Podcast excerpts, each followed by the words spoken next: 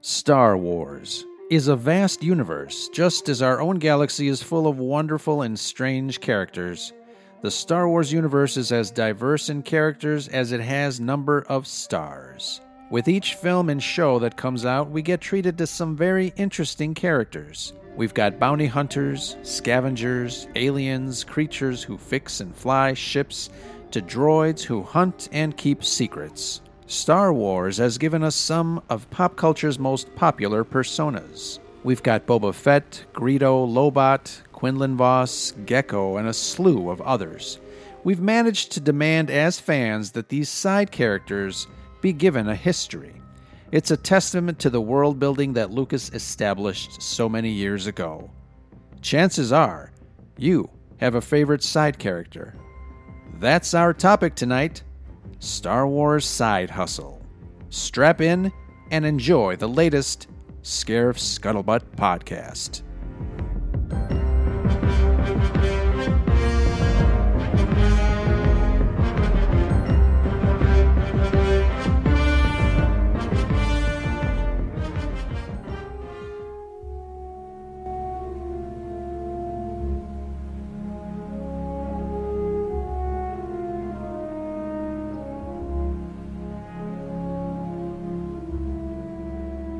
This is Marisha from Coruscant Radio Underground. And this is Iana from the Padawan Report. And this is the Scarif Scuttlebutt Podcast, your source for everything going on in that galaxy far, far away. And that's the Scuttlebutt.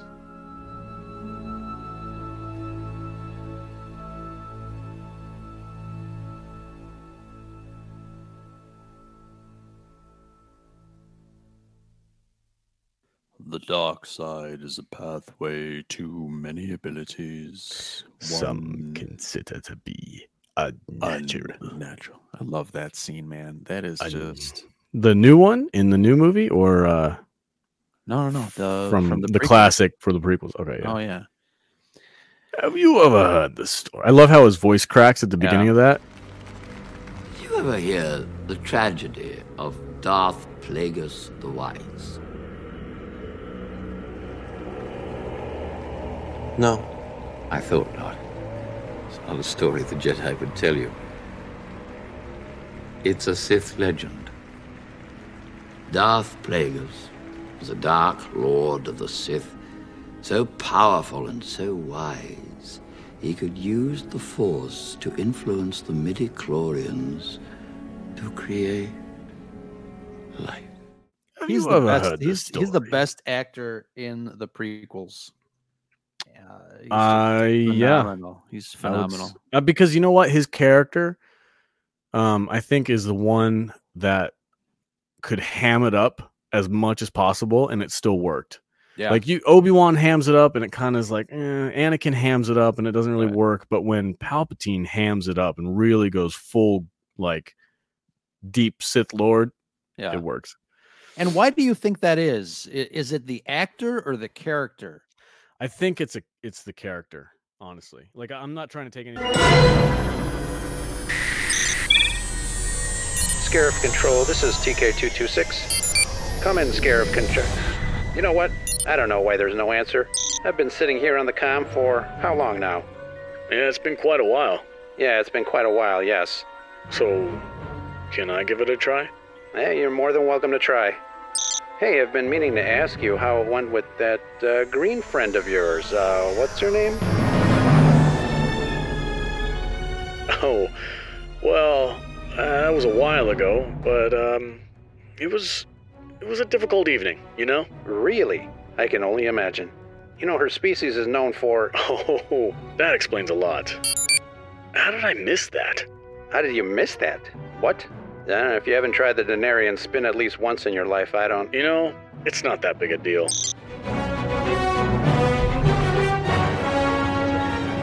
TK226, TK388, your com's been open all this time. Would you guys mind starting the podcast, please? Thanks. Denarian spin.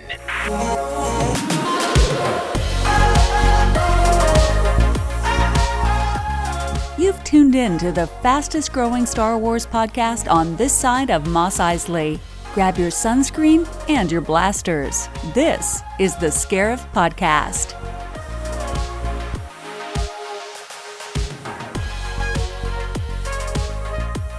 First of all, thank you very much. Uh, we had uh, another new little open. We like to indulge in the dramatics. I uh, hope you guys enjoyed that little skit. Shout out to my brother from another mother, Kane Blust, for helping us out. He plays the commander, that officer that we were trying to contact. uh, and previously, he was the officer uh, that dies in the last one after a laser, uh, a blaster hit. It's funny. Uh, I went to high school with him, and we've always been, um, you know, writing like fan fiction and things like that. And uh, for some reason, I always write uh, a death scene for him. He he always uh, he always points out and reminds me that uh, he'll always pop his head up you know, as a character, and all of a sudden I just blow him away for some reason. So that's kind of funny. Is he the Sean Bean to your fan fiction row? there you go. Yeah. Thank you, Kane Blust and Candace, his wife, who also helps him uh, helps us out from time to time. She was the deck officer voice in our last rendition of the Open. Uh, so if you guys want to go follow Kane Blust and Sploo, uh, Candace, uh, her Twitter is SPL O. Tell them thank you for uh, helping the Scarif Scuttlebutt out with uh, with those opens. But um, we got another uh, little dramatic uh, thing that we're working on, and hopefully soon we'll be able to dish that out. It's a little bit more extensive, but it's going to be a lot of fun, isn't it, Alex? I, I hope so. I hope people enjoy it. I I don't like writing fan fiction type stuff because I feel embarrassed by it. I uh, I typically try and stay away from that stuff because I feel like I, I convince myself that it's dumb. kind of like how I, when I was describing to you, and I was like, "Well, I guess that doesn't really make any sense then, huh?" Well, this is kind of pointless. Like I do that in my head all the time. Yeah. So uh, yeah, hopefully I can I can kind of write it to make it fun and everybody can enjoy it. And uh, I enjoy doing the voices and stuff like that. It's always cool to be to be a Sith Lord. So and uh, uh and I enjoy putting all that stuff together with the little uh, sound effects and music. So oh, it, it sounds amazing. I love hearing the stuff after I give it to you and you edit it and put all the music and stuff like that. It sounds so great. It's a lot of fun. So I want to uh, thank the uh, some of our listeners who left us a voicemail regarding the subject tonight, Star Wars background characters, and just to remind you guys, the Scarif voicemail hotline. If you guys want to leave a message with us, it is 773 234 8659. Give us a call anytime, any day.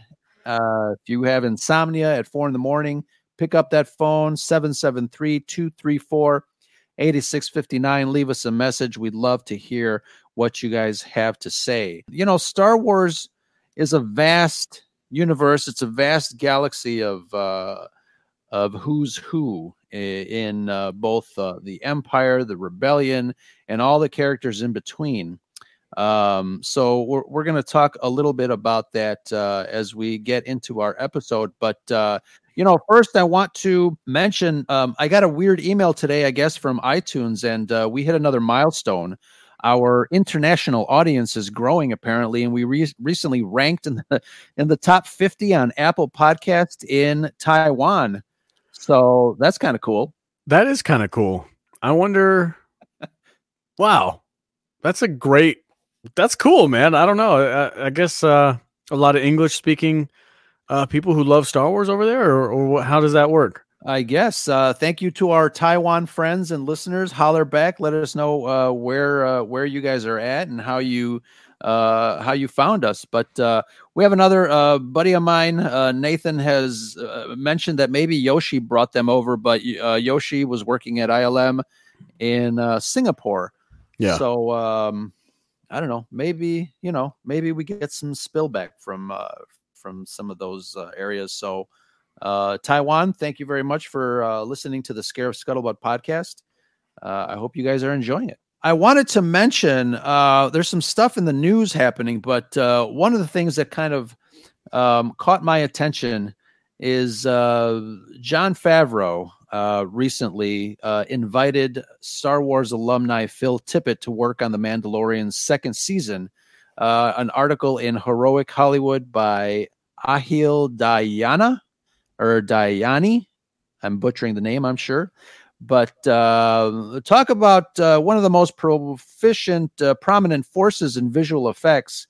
Phil Tippett has worked on films uh, other than Star Wars, which includes uh, Alex, your favorite, Jurassic Park, Jurassic World, RoboCop, other films. Uh, you know, so Jon Favreau got on Twitter and pretty much invited him to work on some material in the Mandalorian season two. I think this would make a really great reunion for you know folks behind the scenes now, uh, kind of melding the uh, the legacy technology and the legacy artists with uh, some of the people that are creating Star Wars nowadays. I think that would be an amazing uh, an amazing team up. What do you think, Alex? Yeah, absolutely. Anytime you get some of these legendary visual effects artists that created these universes that we love so dearly um, involved in some of the newer things, it, it it helps not only behind the scenes, giving that morale boost, and and for fans like us who love that kind of information, who really get excited for it, but in the universe as well, we have that kind of we can we can relive that feeling and and get that textual uh, like kind of like the way Yoshi was describing how Rogue One was made to feel like the old uh, Star Wars movies. It's this. It's kind of the same thing. You bring on these guys who worked on the original ones, and it, they can kind of bring their their uh, aesthetic uh, way of making and creating creatures and and designing certain spaceships and stuff like that, and then setting up shots. Like we have that uh, that visual cue that can kind of bring us back uh, to where it all started. So uh, anytime Lucasfilm, Jon Favreau, Dave Filoni, uh, anybody that's working on some of these projects can bring in some of the old school talent who started it all. 100% for it. I love that idea. Yeah, and I think Phil Tippett was one of the first employees that George Lucas hired back in uh, in the 70s to work on Star Wars. And uh, you know, again, uh, if anybody knows uh, uh, my background, it, it was one of my inspirations. Uh, I wanted to read as much as I could about the folks that were creating this universe.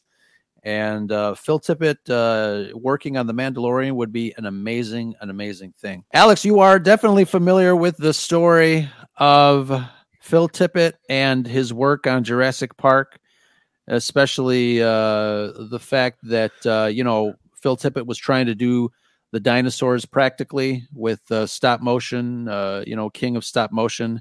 Mm-hmm. And, um, you know, Dennis Muren was kind of working, uh, uh I guess, you know, on another technology with 3D animation and stuff. You're familiar with uh, Phil Tippett's line? Yeah. Yeah. Very familiar. So if, if you guys um, are fans of Jurassic Park, or even if you've just watched, seen the movie at any point, there's a, a, very specific line that um, Dr. Alan Grant and Dr. Ian Malcolm are discussing with each other. Uh, the idea of creating dinosaurs, the real world, and rec- recreating them with genetic uh, technology. Uh, Dr. Alan Grant says, I think we're out of a job being a paleontologist and digging up bones. His study has now become pointless because we have real life uh, uh, animals to study instead. And Ian Malcolm's response to that is, Don't you mean extinct?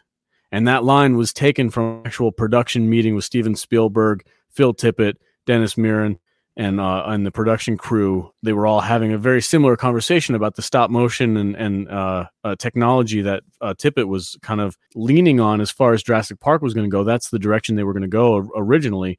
And uh, once they saw the screen test uh, for the CGI dinosaurs, and they realized how much more fluid they can make the movements and how much more they could do with these animals on screen and how real they could look. Uh, that was the line. It like uh, looks like I'm out of a job, and then I think it was I can't remember specifically who it was. I think Phil Tippett said it looks like I'm out of a job, and then either Dennis or Spielberg said, "Don't you mean extinct?" And they they put that line into the movie as a callback to that conversation. Uh, but thankfully, because Spielberg is a stand stand up guy, he took Phil Tippett's knowledge of stop motion and uh, creating lifelike animations uh, from from still images, and he used that to help Dennis Muren uh, animate the characters within the CGI model. And they actually created uh, small hand like the things that they could move with their hands, uh, shaped like dinosaurs. Like they had a T Rex, that they had a tail, and they would physically move this little animatronic robot and it would translate it into the computer. So Phil Tippett still had a, a big hand in creating that movie. And uh, even though his his craft was kind of being pushed aside for the new technology, Spielberg still allowed him to uh, to continue man- uh, guiding that technology forward, which is a it's a great it's a stand up move. You know, he could have just booted the guy and done something else, but he kept him around and uh, and he used the knowledge that he had and his expertise uh, to their advantage. And as a Jurassic Park shill and somebody who loves Jurassic Park, I think it paid off very well. Yeah, I, was it you that posted, or I think uh, you reacted to somebody's post regarding watching the uh, original Jurassic Park and how uh, still, even after all these years, it still holds up. You still see the T Rex, uh, the 3D T Rex, and uh, it's still an amazing thing to to behold. Uh, it's that type of fire that that really excites me. The the collaboration between those artists behind the scenes that really. I mean, you know, ILM, uh, forefront of uh, you know movie special effects, and now uh, you know we spoke to Yoshi and, and Dominic Pace about the 3D screens I mean, they really are at the forefront, and I'm really excited to to see what they have in store for Mandalorian season two. I can't tell you how excited I am. It's it's kind of beyond words for me. Like, you know, all the the stuff in the front, the actors, the main characters, Daisy Ridley, John Boyega, Mark Hamill, uh, you know, Carrie Fisher when she was still here, Harrison Ford. Like, it's cool. It's really cool to see them interact with fans and talk. But when you start digging into the background, uh, people who are making this stuff possible it's so cool, man. It just it gets me all geeked up and excited. Like I know nothing about this world except that I'm a fan of of their art and of, of what they do. Like you you have a more technical background than I do. You kind of uh, do a lot of this editing and you're into the TV and film uh, industry. But I'm just kind of looking from the outside, looking in through this window, and I'm just like, oh my god, you guys are magicians! It's amazing. Like I, I can't sing praises enough of these people and the technology that they're pushing forward and um, when I saw some of the behind the scenes set photos of the Mandalorian, where they have this 360 degree, uh, basically LED or LCD TV screen that just projects the background of the planets and mountain ranges and and buildings and stuff like that, and then they just have a, a single small set in the center.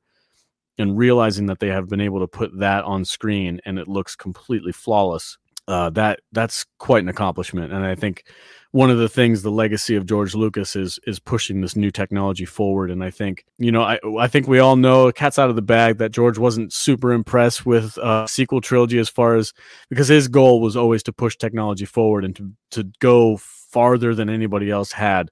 And I feel like that's happening on the small screen with Disney Plus and with Jon Favreau and Dave Filoni. I feel like they're they're really trying to lean more in that direction and I, I applaud them for it. That's really cool. It's awesome. Alex uh, to your point you know we've got a, a, a new uh, jurassic park movie coming and there's been a lot of talk uh, a lot of images that have been released uh, by uh, mr trevorrow and um, it's a very exciting thing talk a little bit about how that those images excite you from a behind the scenes uh, perspective we see like little baby dinosaurs and they're moving yeah. around and obviously with the film that was released the short film that was released um, it's it's an exciting thing not only for star wars but for films in general uh, when it comes to this specialized genre the, the the geek genre yeah, for sure. And, and I, I, I don't know. He's probably not going to ever hear this, but Colin Trevorrow is a fan, as you call them, Ro, an awesome fan ambassador. Um, he yes. he constantly is out on Twitter. He'll respond to almost anybody as far as Jurassic World goes. Uh, if they have a question or if they tweet something just saying thank you for something, he he typically he'll either like it or he'll respond. He res- he's responded to a couple of my things, and I'm I'm just like blown away by that. That somebody up on this level, as busy as he is, has the time to come and and like speak to the fans on Twitter and interact with them. And um, one of the things I remember him saying in the behind the scenes footage of the first movie, Jurassic World, is that he really felt the need um, to uh, hold on. Let me rephrase this. Um, he was talking about the the difference between CGI and animatronics uh, as far as Jurassic Park goes. And there was a scene that was supposed to be in the movie where the Indominus Rex comes and there's like a one of those like you know like a theme park type um, animatronic dinosaur that's kind of like an attraction for people to come and see to advertise for something. It wasn't actually like a, a an animal in the park in, in filming. It was there in the story. How am I describing this? in the story, there's an animatronic T Rex that's just kind of like your average like kids park animatronic thing, and this Indominus Rex comes in, and the Indominus Rex in the movie, I believe, was 100% CGI, and it comes and it rips the head off of the animatronic T Rex. And Steven Spielberg came to Trevorrow and and said, "Hey, look, um, like this is a great sequence, and I'm sure it would be fine, but you're going to send the message to the fans that your CGI dinosaur is better than the animatronic one. So we might want to take that out of the movie. And Colin is like, "Oh my god, I never even considered that. You're totally right. That is what they're going to think." And he took it out of the movie wow. because he because he has that respect for the fans and he has that respect for the lineage of the behind the scenes, uh, like Stan Winston's whole studio that created the original T Rex for the first movie. Like there's a there's a nostalgic uh, and a, a, value to that and a, and a legacy to um, creating these dinosaurs in the real world to give not only the actors something to act against and to to see physically, but also for the audience to connect connect to. And uh, that's something that in, in today's world and in Hollywood, it's so easy to just hire some VFX studio and say, "Hey, this is what I want, make it happen," and then close the door and walk away and come back a couple months later and have it on your plate.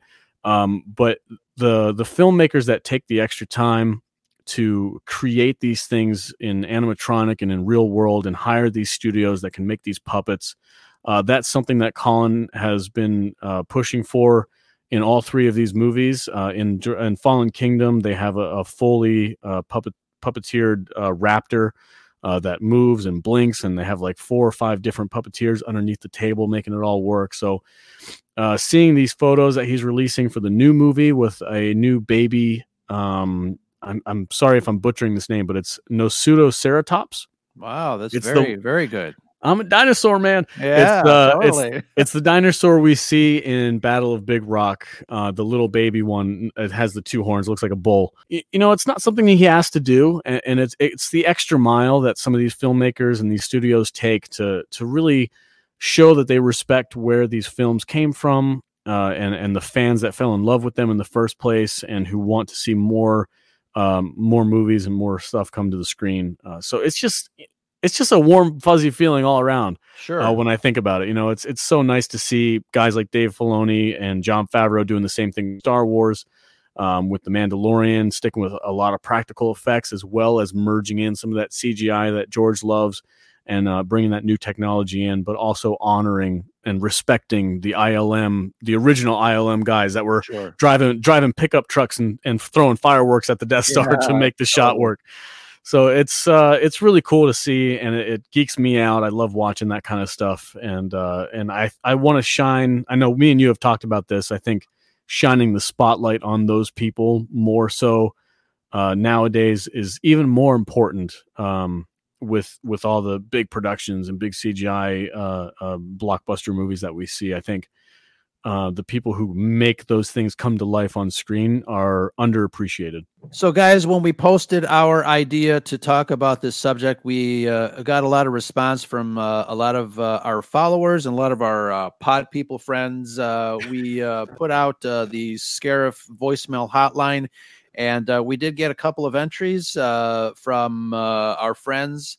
Uh, let's take a listen to one or two of uh, our voicemails regarding favorite background characters, why we like them, and uh, let's roll one of those interviews, and uh, we'll uh, hit you back when we're when we return. On the streets of Coruscant.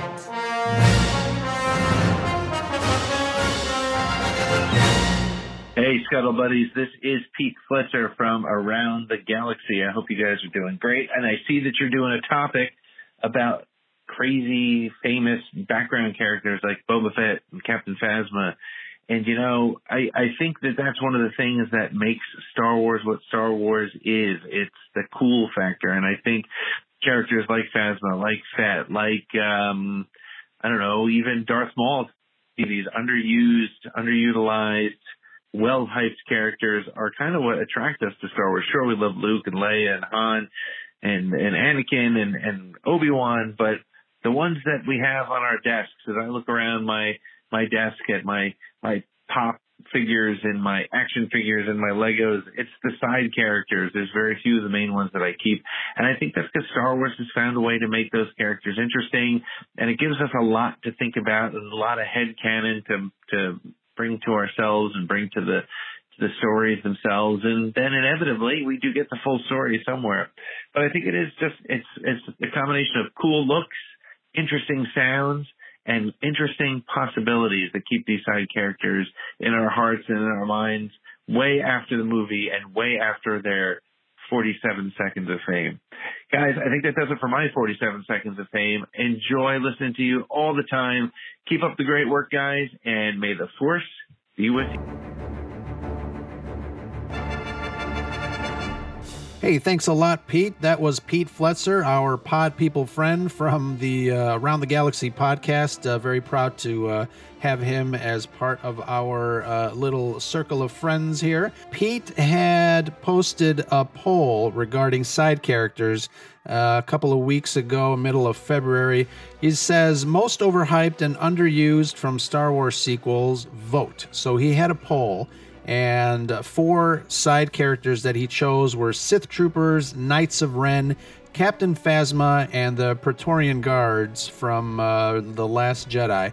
And uh, those are all some really great looking side characters. We don't know a whole bunch, uh, you know, a lot of their background, except for maybe Captain Phasma after the book, uh, which I, I, I, didn't read, but uh, it seems like uh, those out of those four characters, Captain Phasma seems to be a little bit more known, but uh, the results on his poll, the final results after 267 votes, uh, the most overhyped and underused from the Star Wars sequels turns out to be the Knights of Ren, even though we did get a little bit more in The Rise of Skywalker. Uh, of the Knights of Ren, uh, more so than The Force Awakens, we still uh, came on top at 51% and obviously uh, a close second, uh, and she seems to be a very uh, a fan favorite as well. Captain Phasma at 34% for the over uh, most overhyped and underused uh, for a character in Star Wars sequels. So thank you very much, Pete, for sharing those results with us here on the Scarif Scuttlebutt podcast. Let's hear some more voicemails.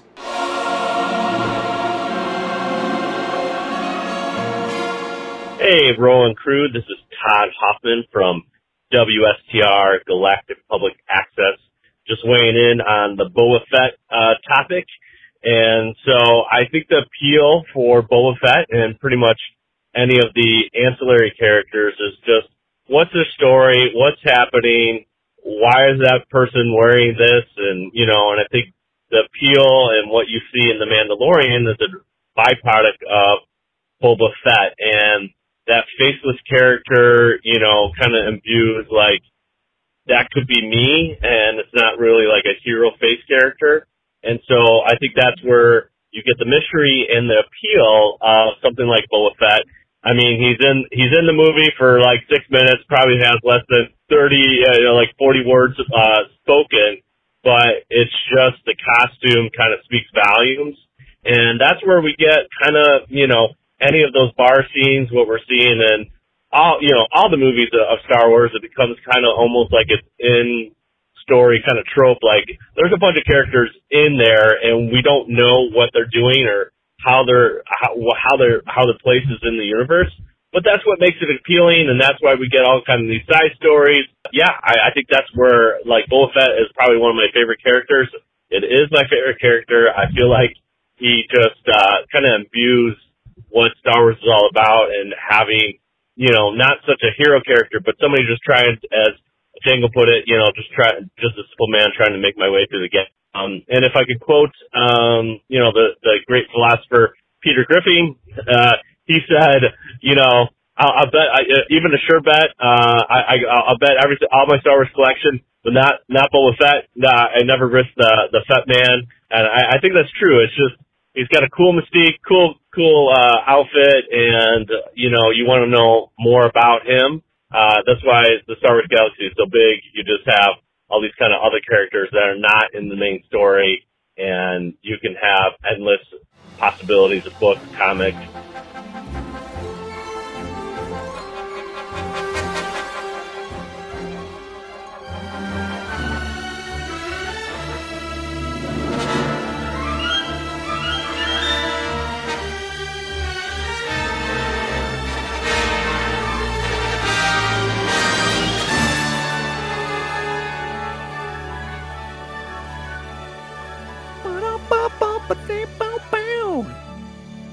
right. Thank you guys for your input on background characters in Star Wars.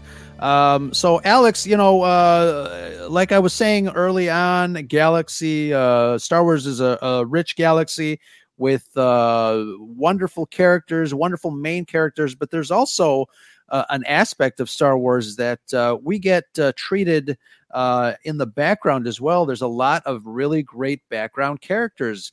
And one of the things that uh, is so fantastic about background characters is they're so rich. Uh, a lot of different characters. Do you have a favorite background character in uh, any of the Star Wars films? And it's a hard question, but there because there's a lot, you know, from from uh, folks in Jabba's palace to the creature cantina. Uh, there's uh, you know senators uh, in the background. I mean, there's a, a lot of stuff going on there. Um, and I know, you know, from comic books and novels, you know, writers have taken uh, the lead as far as you know kind of filling in the blanks and and giving these characters a history. And a lot of fans have really you know taken up uh, a cause to be able to kind of uh, demand that uh, the creatives you know write stories about these background characters and give them uh, give them uh, a history uh, and like I said, it's it's a hard thing. But uh, do you have any uh, selections? I I do uh, on like let's just get the ones out of the way. Like Boba Fett, of course. Sure. Uh, yeah, You know, I don't know any Star Wars fan who doesn't love Boba Fett. Um, I know I know a few, but Darth Vader. He's not a background character. You said you were going to be quiet. Get out of here. yeah, Boba. Obviously, Boba Fett. Uh, you you. I don't. I don't think anybody would would disagree with that as far as background characters go. Limited screen time, characters that may not even have lines. Um, I would say I I can remember Aurra Sing being in the Oh, Phantom. Menace, and it was a super small cameo. She just showed up during the pod race, like in the middle of it, and you she was watching it from afar. And uh, I remember her specifically because she was a character that I got introduced to through a comic book. And then later on, she was in an old video game for like PlayStation or something. It was um, it was basically Twisted Metal for Star Wars. If Oh, you yeah. remember that video game, Sure. it was like the demolition derby kind of video game where you were in like a little spaceship and you had to shoot the other people uh and in their spaceships and and fly around. It was really it was a fun game. I liked it when I was a kid. Um, but Aurra Sing was one of the characters that you could play, and and then I saw her in uh, the Phantom Menace during that that pod racing scene, and I was like, oh my gosh, that's Aurra Sing. And then later on, much much later on, we get her in the Clone Wars uh, episodes with Boba Fett, a young Boba Fett. She's kind of like uh, grooming him in the bounty hunting ways. So she was a really cool character to kind of have uh, in the background, have a limited role, and then she's got kind of expounded on throughout the years.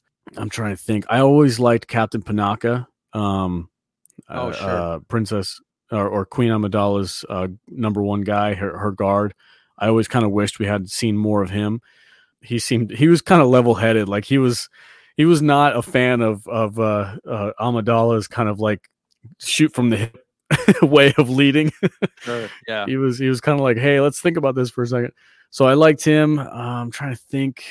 Well, it's funny that you mentioned uh, one of his characterizations. Uh, you know, these people, these characters have limited screen time, like you said, and uh, you know, for whatever reason, we fill in the blanks. I mean, there there are people that uh, obviously love Boba Fett. He's got uh, what, like six minutes of screen time in the original trilogy, but he is definitely a fan favorite. Uh, you know, by all accounts. And what is it about these characters that uh, that catch our attention?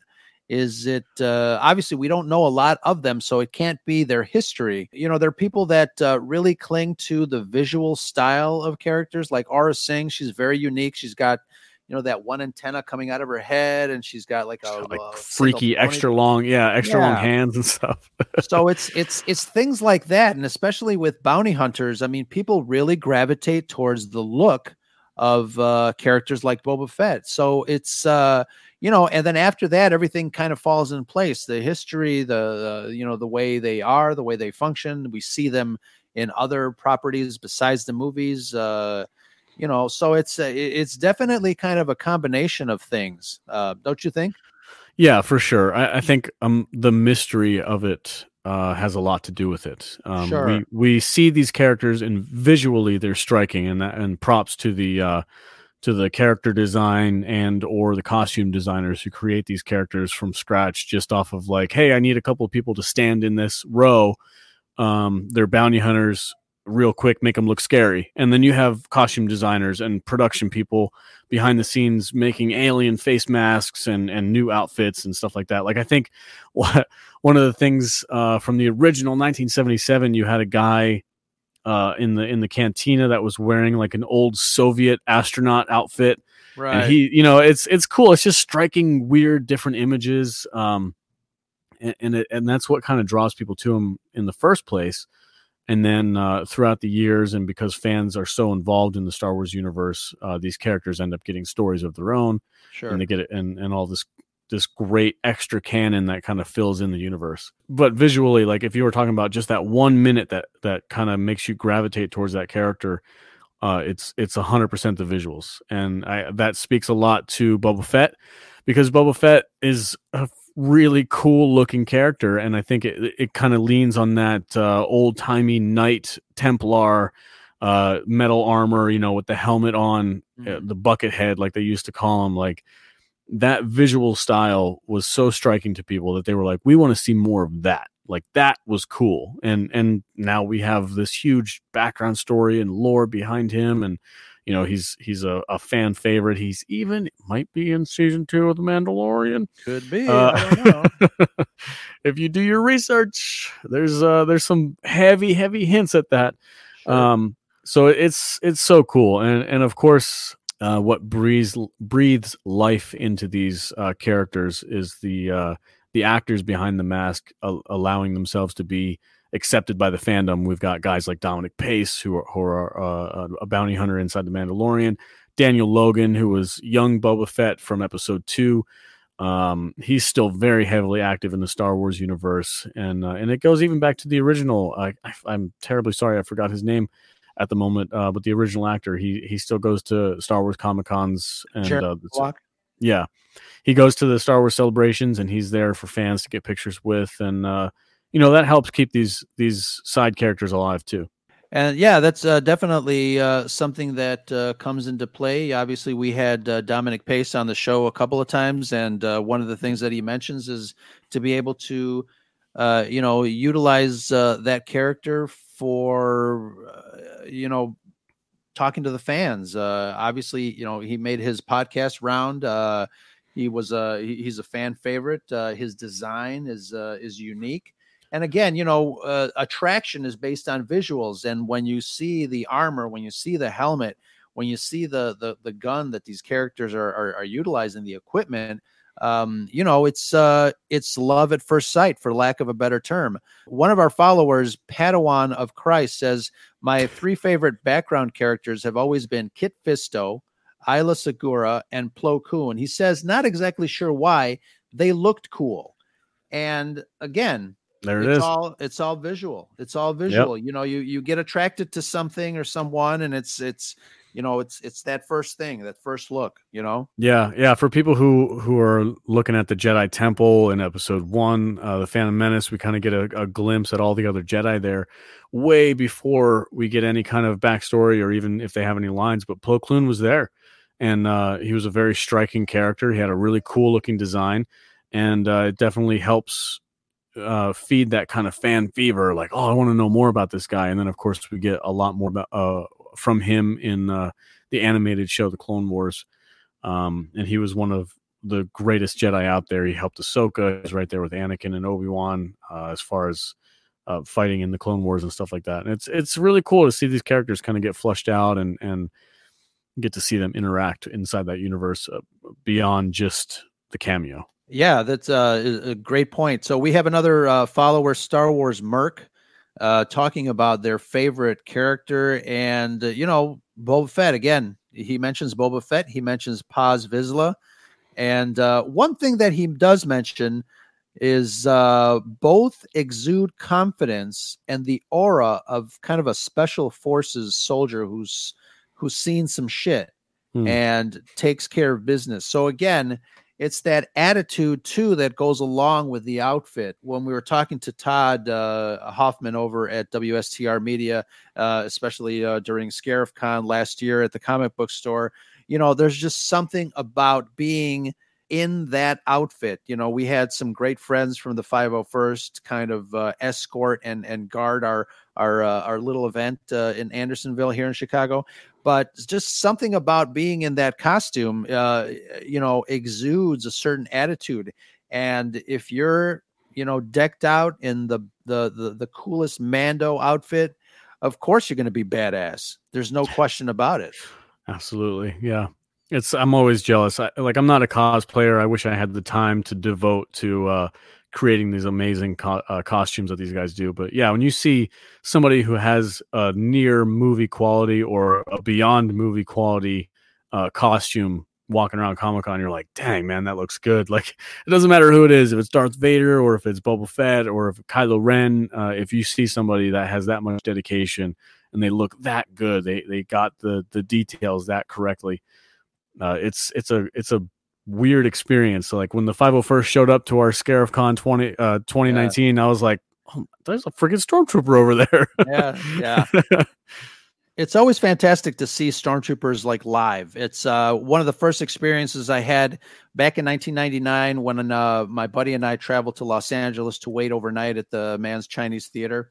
There were stormtroopers walking around on uh, Hollywood uh, and uh, Hollywood Boulevard Boulevard I was just like freaking out. That was like the first time that I had seen, you know, stormtroopers in real life, and I was I was just blown away. And you can, I think you can might be able to include uh, uh, stormtroopers as background characters. Like they're striking him. None of them, not many of them have lines. They're just kind of cannon fodder for the heroes. But again, it's that that aesthetic, the uh, the striking look of a star of a stormtrooper or of a clone trooper or you know name name one of the or even a battle droid. You know, you see a battle droid, you're kind of like, whoa, ah, that's cool. Yeah. Um, so these these background characters that get a lot of attention and a lot of love just based on how cool they look and uh, and I don't want to I don't want to exclude the sequel trilogy because the sequel trilogy had some stunning characters as well. I mean, we all got immediately attached to the Knights of Ren, and I think literally we had one second of screen of of sure. a lightning of a lightning flash with Kylo Ren and his his squad, and you're like, I want to see more of those guys, you know, sure. and, and it's it's it was that long, you know, that split second. We were like, Knights of Ren, what, who are they? We want to know more. So Star Wars fans, I think in general, are kind of um, expecting almost that. Like we we look for that kind of thing now. And Dominic mentioned this this very thing. He's like, the reason why I'm taking advantage of this is because I know Star Wars fans and I know they love these background characters, and I'm one of them. So I want to make myself available and take advantage of that hype and and and be there for them. So uh, it's a thing that we, I think, is pretty unique to Star Wars character or to Star Wars fans. I don't see it often in many other franchises. Um, you know, I'm a big Jurassic Park fan, and sometimes we'll get attached to some background characters, um, but not nearly to the level. Uh, nobody's asking who Lab Coat Number One from the first movie is, you know. but if it was a Star Wars fan, we'd be like, we know that guy's backstory, we know who his yeah. mother was. Sure. Yeah. Uh, so it's really cool, and, and, I hope that that continues on uh, in in in future installments. You know, I I would love to learn more about the Knights of Ren. I know they're getting their own comic book. They're kind of getting their own backstory there. Uh, so that's that's pretty cool. And um, uh, and the these Sith troopers, like I mean, they're I know this Rise of Skywalker is kind of a touchy issue uh, issue, but the the the backstory that they have created for uh, the Sith troopers in the fleet that was on Exegol uh, is is pretty interesting. I wish it was in the movie, but you know that's neither here nor there. Uh, the story that they did come up with is actually pretty interesting, and it's kind of cool to hear. And uh, learning more about these Sith troopers and who they were, where they came from, uh, as long along with um, all these other people that were that were flying the Star Destroyers and stuff. It's like, yeah, Star Wars fans love that stuff, and, and I'm looking forward to uh, to the continuation. I can't wait for Obi Wan Kenobi series. How many cool background characters are going to be on Tatooine, and you know Obi Wan's going to have to deal with those guys.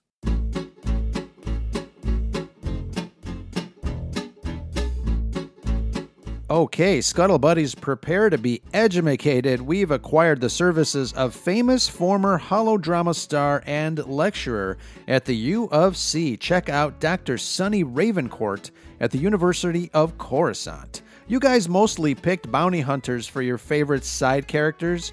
Folks like Boba Fett, Aurra Sing, and Dominic Pace's Gecko in The Mandalorian. So, as a special treat, we had Dr. Ravencourt prepare today's lecture on bounty hunters. Let's check it out, my friends. School's in session.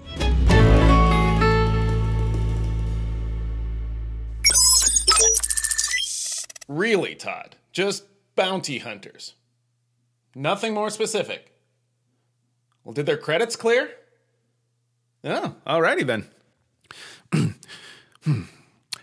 Hi, I'm Dr. Sonny Ravencourt, a famous former holodrama star and now guest lecturer at the University of Coruscant. Find my lectures at universityofcoruscant.com and podcatchers everywhere. Some guys from Scarif apparently have too many credits on their hands, so they've donated some to the university to have me speak about bounty hunters. And if the credits work, then so do I. So here we go. So, you want to be a bounty hunter? Well, that's pretty non specific. I mean, if you're paid to pick up your neighbor's toddler from the Weequay daycare, then, I mean, I guess that's kind of bounty hunting, right? Particularly if the toddler doesn't want to go home. Probably don't want to assassinate him and then try to collect half, though. I mean, not all bounties have that option. So the big question is where do you get the contracts? Well, historically, you go to the Bounty Hunters Guild, which was an ancient institution that was tremendously strong right up until about the Battle of Yavin. It was comprised of many smaller specialty houses, which all reported up to a guildmaster. And if you know nothing else about the Bounty Hunter Guild, well, you should know that there is a code. All bounty hunters lived by it and worked under the code, and here it is. Number one, no bounty is worth dying for. Number two, people don't have bounties, only acquisitions have bounties. Number three, capture by decision, kill by necessity. I get the feeling that this one wasn't always followed, but I mean, it's not called the Assassination Guild, is it? Number four, no hunter shall interfere with another's hunt. Number five, in the hunt, one captures or kills, never both. And number six, no hunter shall refuse aid to another hunter. So, in a Kamino shell, that's about it. You break the code and you might find yourself on the wrong side of it, becoming an acquisition yourself. And if that's the case, well, good luck, punk. Oh, the credits have run out. Time's up. Todd, send that to Scarif, and can you put half of the credits in a bag for me? This is reminding me that I gotta take care of that guy with the thing from the day, or else I'm gonna be the thing that somebody else puts in a bag.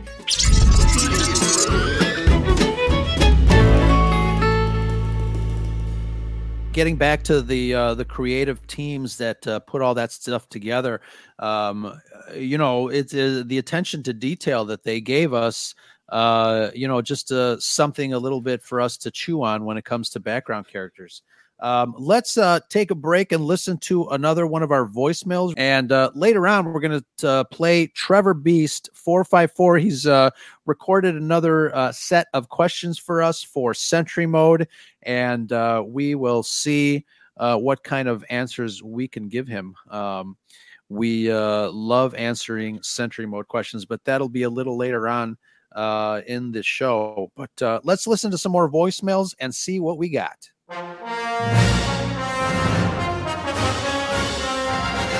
On the streets of Coruscant. Hi, this is Nicholas, and thinking about what you said about looking forward, I am glad that they are wrapped up with uh, the sequel trilogy. And as someone who came from the OT trilogy as as what was my Star Wars, I'm glad that they're going to get away from those movies, from those legacy characters, because between the expanded universe and everything we've uh, built up in our minds, uh, nothing can live up to that. So no matter what they did, we weren't going to be happy. But now they can get away from that and go to something new. I think it uh, is a good chance for a lot of us to get back on board uh, with the new movies. Anyways, that's just my thought, and you're listening to the Scarif Scuttlebutt Podcast.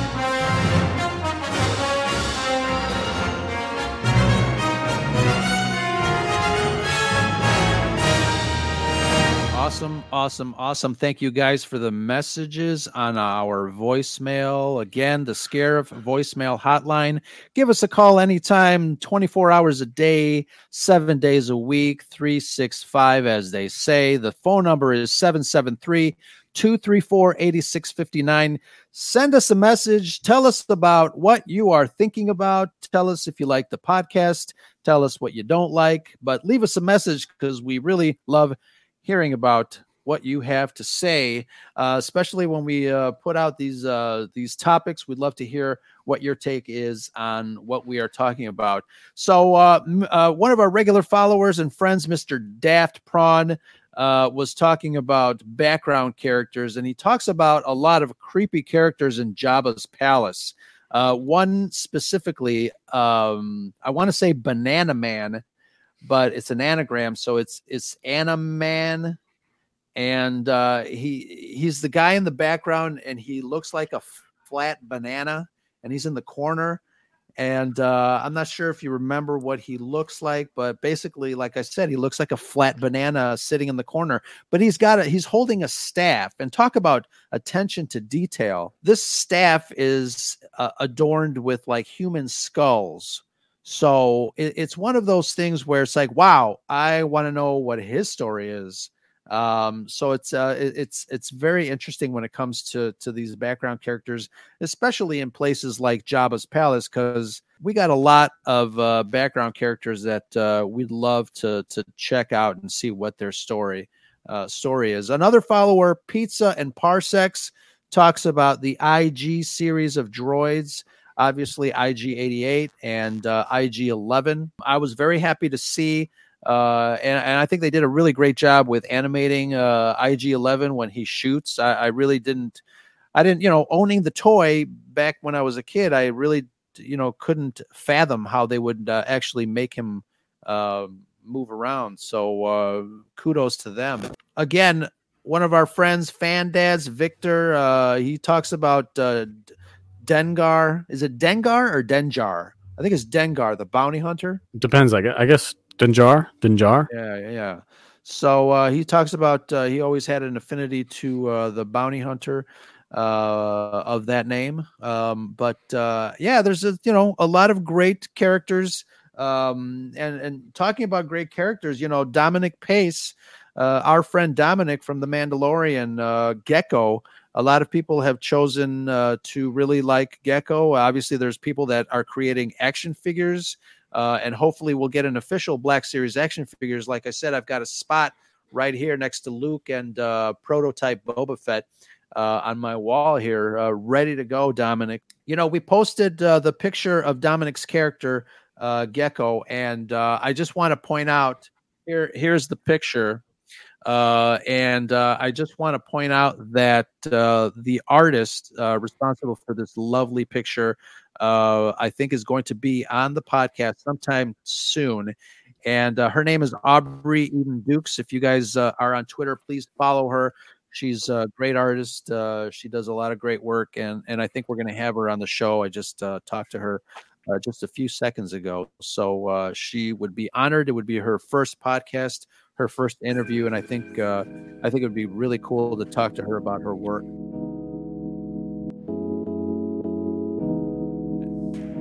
What's up, Star Wars fans? Today's episode of the Scarif podcast is brought to you by our sponsor, Organically Wonderful. Organically Wonderful is a small business that is dedicated to bringing you 100% pure, organic, non toxic beauty products like dry shampoo and body oil. And if you go to their website and check out the list of things that you can buy, and then when you buy them, you can type in ScuttleBuddies15 and get 15% off your entire purchase. That's ScuttleBuddies 15 for 15% off. Head on down to organicallywonderful.com and say thank you to Organically Wonderful for bringing you the Scarif Scuttlebutt podcast, and may the force be with you.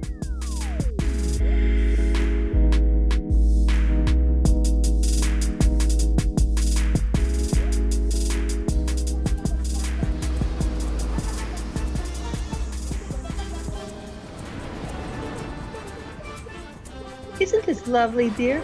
walking along the shores of Canto Bight? I don't know, dear. It feels like I'm getting sunburnt. At night? Are you so pale that you're at risk of getting moonburn? That's no moon. Did you put on the Tuscan tan like I told you? Uh, no. Now you've done it.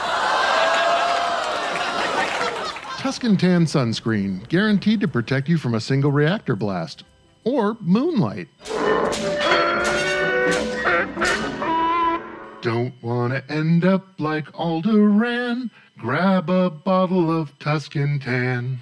Tuscan Tan has not been authorized for use on Mustafar. So we have an age old dilemma uh, comparing background characters. We have the Boba Fett camp versus the Captain Phasma camp. I was doing a little research, and uh, both of them are very similar uh, when it comes to their limited screen time and their lines.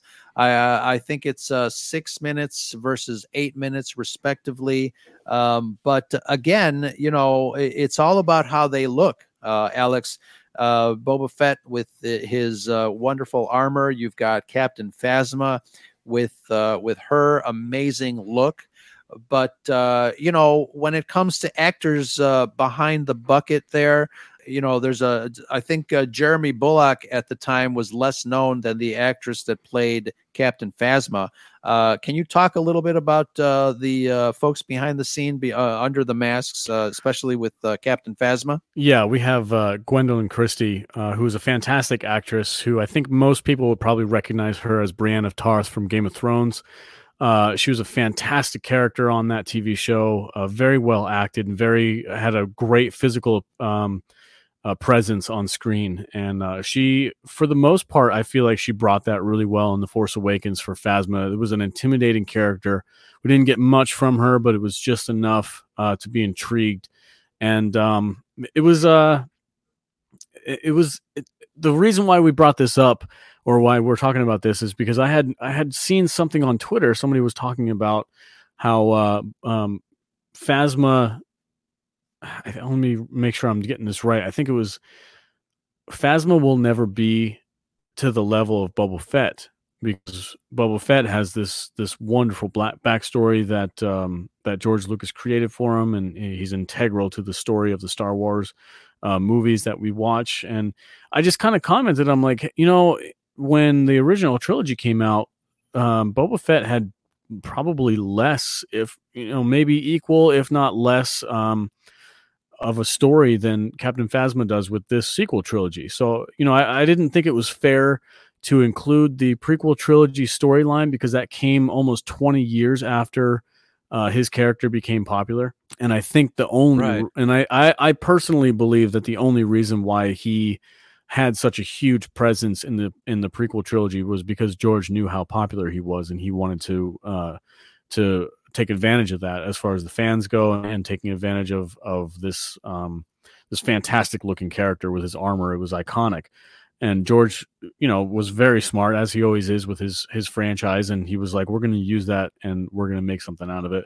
So my my argument wasn't necessarily that one was better than the other. I was just pointing out that like I don't think it was fair to judge Phasma at the same level that we're judging Fett because Fett has had 20 plus years of fan interactions and, and backstory and, and movies taking place um, that he had his footprint on as opposed to Phasma who who only has these uh, the the two movies actually she didn't even show up in the third one uh, just these two movies that she was in. And I was like arguably in my opinion I think if you're just looking at the original trilogy and and uh, and Boba Fett there and the sequel trilogy with Captain Phasma there I personally see them almost as equals as far as that goes. They both look stunning.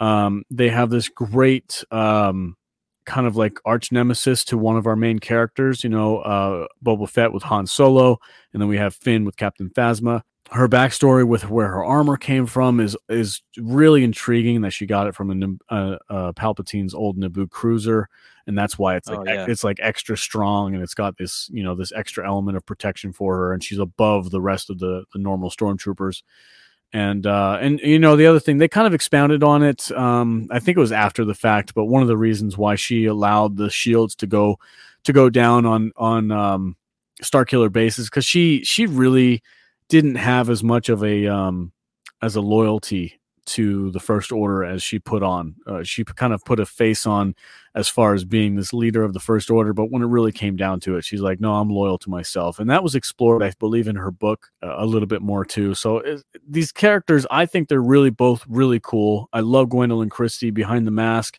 I think she has a great presence. I think physically, it looks it's a fantastic character. Um, and and to me, I I feel like they're on the equal playing field as far as like they're so cool, so awesome. They both kind of get punked. Let's be honest. Boba Fett went out like Sure. a chump. he went out. He went out with like a slapstick humor, and I, I'm gonna upset people for saying that. I know I love him just as much as you guys do, but like George kind of punked him. His death was not that glorious.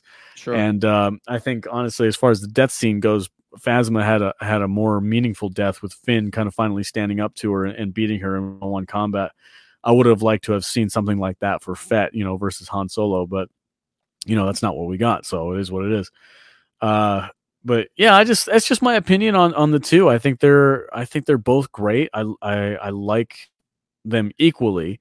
Um, obviously, Boba Fett has been explored much more. I believe that to be the the reason of he's had 20 years of uh, of being in the middle of the fandom uh, and and people wanting to explore his character. And I think given that same chance, Phasma could be equally as explored and uh, and all that stuff. That's that was just me. That's my hot take uh, for this Scarif Scuttlebutt podcast today.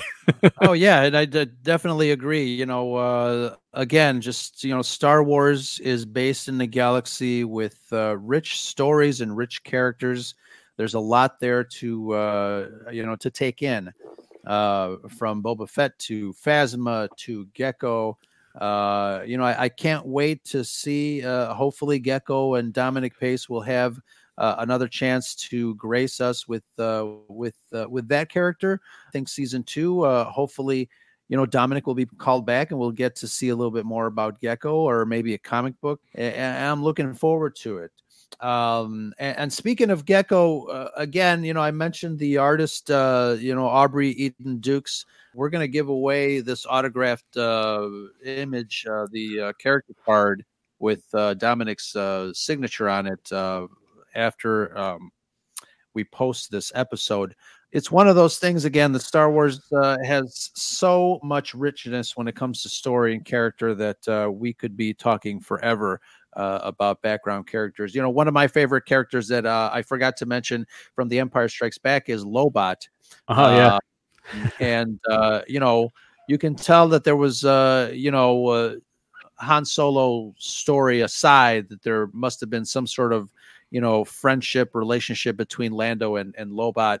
Uh, I'd love to have uh, would have seen. I, I would have loved to see, you know, some great adventures with the two. I think they um, they worked well together. Uh, and I can't remember the actor's name. I think he recently passed away a couple of uh, like two years ago.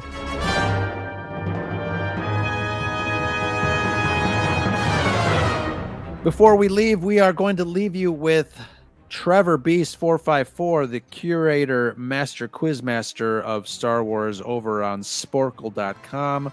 If you guys want to check that out, uh, you want to get some more trivia in your head, uh, check out uh, his posts, Trevor Beast 454. He's got Sentry Mode coming up, and uh, we're going to see how you guys fare. I want to tell you guys about our giveaway. If you guys record a segment, do your best Scarif station ID. Say something like you're listening to the Scarif Scuttlebutt podcast. Post it, tag us. Uh, we are giving away this Rey bobblehead. It's a really cool, wobbly, bobbly, jerkily, workily Rey bobblehead to uh, to whoever posts the best Scarif station ID and we'll use it in upcoming episodes. Just say something like, "Hey, this is X, you know, this is so and so, and you're listening to the Scarif Scuttlebutt podcast." And uh, tag us, uh, let us know that you did it, uh, that you submitted it, and uh, we will pick the best one, use it on this uh, the podcast, and we'll give you the Rey bobblehead. I, I posted a couple of pictures of it. It's really cool. Um, I come across these things uh, at stores when I'm shopping with the wife, and uh, I love uh, buying these things uh, for for giveaways. So, spreading a little Star Wars cheer. This is Sentry Mode. Hello there, Scuttle Buddies. Welcome back to Sentry Mode. I'm Trevor Beast 454, curator of the Star Wars subcategory on Sporcle.com, and today we're covering some background slash secondary characters of Star Wars. We've got five trivia questions and a subjective bonus question. Let's get it started right now. Question 1 What is the name of the female Jedi Council member who belongs to the same species as Yoda? And which movie does she appear in? Question 2 In The Empire Strikes Back, along with Boba Fett, which other bounty hunter can be heard speaking aboard the Super Star Destroyer Executor? Question 3 Which chapters of The Mandalorian Season 1 does the bounty hunter Gekko appear in, played by Dominic Pace? Question 4 What is the name of the crime lord and smuggler that gave Ezra a lead on Kanan's whereabouts in exchange for an unconditional favor in the Rebel Season 1 episode Rebel Resolve? Question 5 In Return of the Jedi, what is the name of the Blue Ortolan and leader of his own 12 member band seen in Jabba's palace? And lastly, as an opinionated question pertaining to the Ortolan character in question 5, do you think it was egotistical for the group's name to be the character's full name followed by the word band? Or at least lacking creativity? Let us know. Call in or tweet your answers to these questions at Scarif Podcast. And if you're interested in more Star Wars trivia, check out sporcle.com slash games slash subcategory slash Star Wars. S-P-O-R-C-L-E dot com, as there's hundreds of exciting Star Wars quizzes out there. Thank you, and see you next time. This is Sentry Mode. All right. Thank you so much, Trevor Beast 454, for coming back for that great, uh, really great Sentry Mode segment.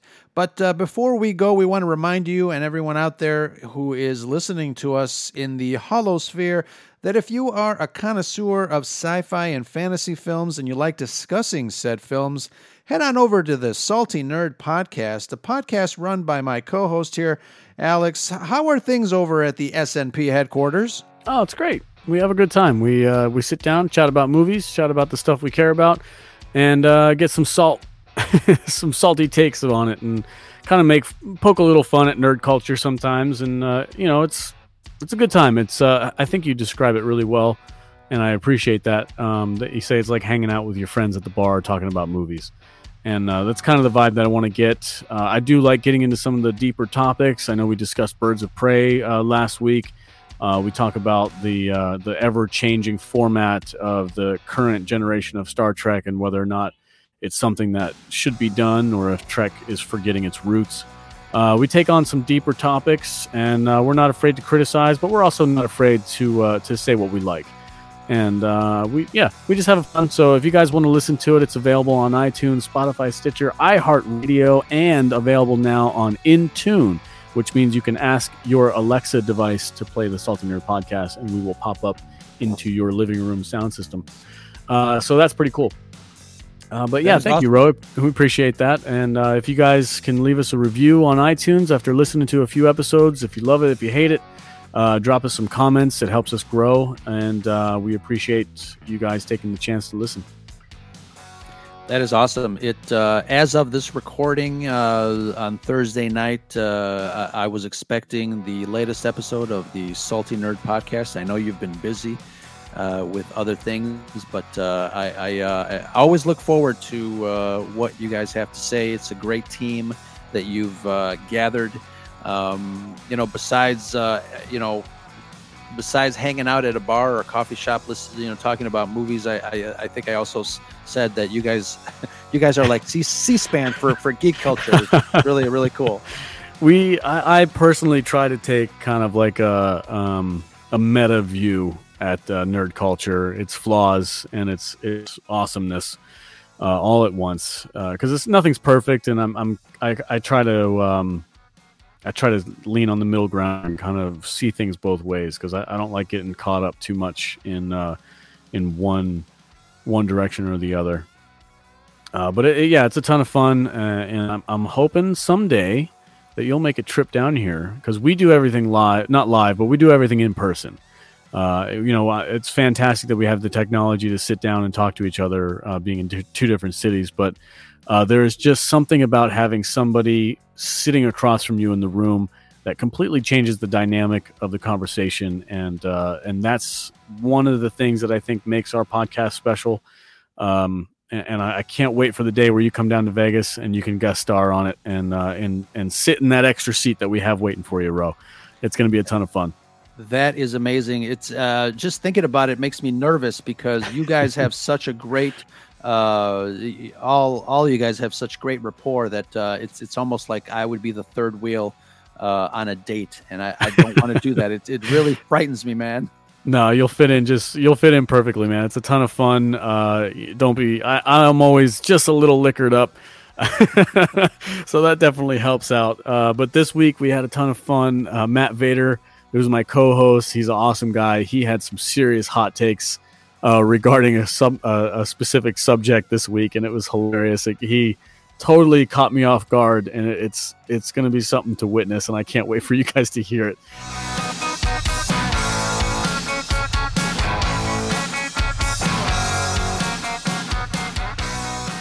So, uh, Alex, uh, thank you again for uh, joining me on tonight's Scarif Scuttlebutt podcast episode. We are talking about Star Wars background characters. If you are new to the channel, let everybody know that you're enjoying the podcast. We can be found everywhere on iTunes, Spotify, Pandora, Stitcher, podcast.com, SoundCloud, and uh, iHeartRadio. We've got a YouTube channel that we slap uh, these episodes up there together too. We're just having a lot of fun talking Star Wars. Alex, thank you very much again for your friendship and your uh, camaraderie. It is uh, a blast always talking to you, my friend. Of course. Thank you so much for having me a part of the team. I'm glad I can be here for the Scarif Scuttlebutt podcast uh, to take a look at Star Wars in a brand new light. So we've got a another uh, crossover episode planned with uh, our friends Andrew and Marisha uh, over at uh, Coruscant Radio Underground. Uh, we recently did another uh, crossover episode with our friend Rob over at Jedi Temple Archives, which was also a lot of fun. You know, hashtag Pod People. We got it. We got it where it's at, man. We we're going places, man. We love it.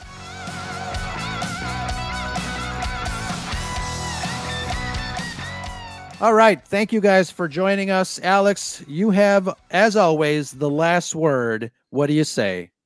And that's the scuttlebutt.